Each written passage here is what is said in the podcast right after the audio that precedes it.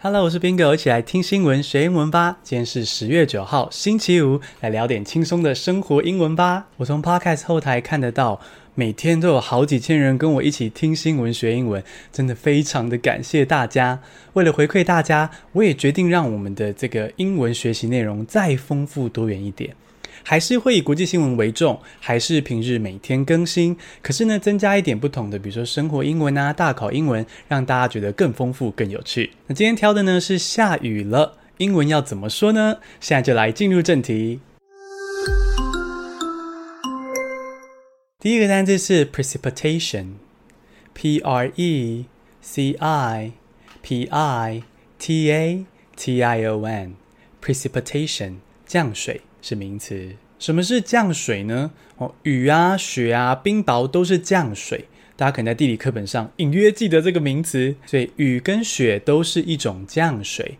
Rain and snow are types of precipitation。如果气象新闻上比较专业的说，这周不会下雨哦，也不会下雪什么的，就可以说 No precipitation expected this week。那另外一个很相似的字是 rainfall，拼音可以到节目的详细资讯中看哦。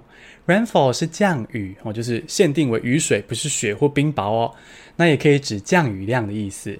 好，比如说下大雨破坏了我们的野餐，Heavy rainfall ruined our picnic。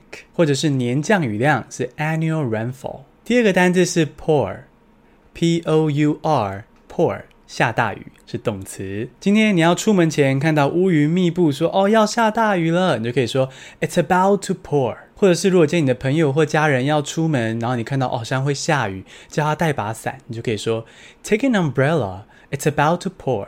那下大雨还有这些动词，比如说 bucket down 或是 raining cats and dogs，大家应该很熟悉。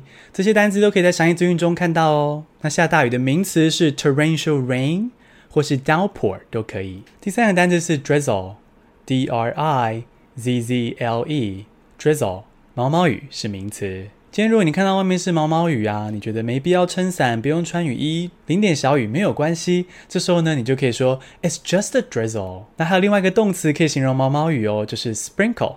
sprinkle 就是撒东西的意思哦，比如说在冰淇淋或优格上撒巧克力啊，或者是糖粉，就是 sprinkle。那天空洒下细细的雨点也是 sprinkle。所以下毛毛雨呢，你可以说 It's sprinkling。第四个单词是 dark cloud，D A R K。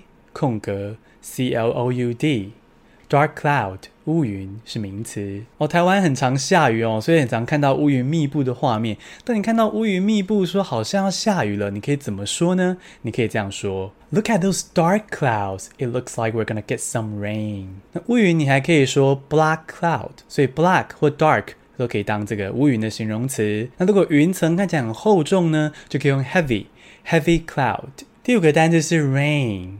R A I N rain 大量掉下是动词。一般我们讲到 rain 的时候，都想到它的名词雨水雨嘛。那其实它当动词的时候呢，就是大量掉下的意思。比如说，像有一首西洋老歌叫《It's Raining Men》，那在这首歌的 MV 里面呢，就是有大量的男人，性感男人从天上掉下来，然后呢，陆地上的女主角们就欢天喜地的迎接这些性感男子从天而降哦。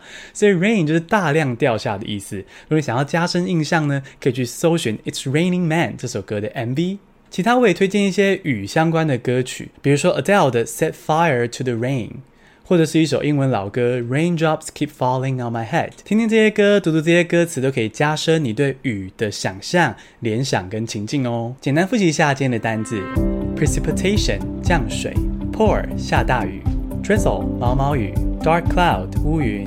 Rain 大量掉下，恭喜你，今天学了五个新单字，还听了五件生活大小事。你喜欢这样听新闻学英文吗？希望你可以把我们的节目分享到 Facebook 或者是 Instagram，甚至直接推荐给你的同学或同事哦。谢谢收听，下次通勤见。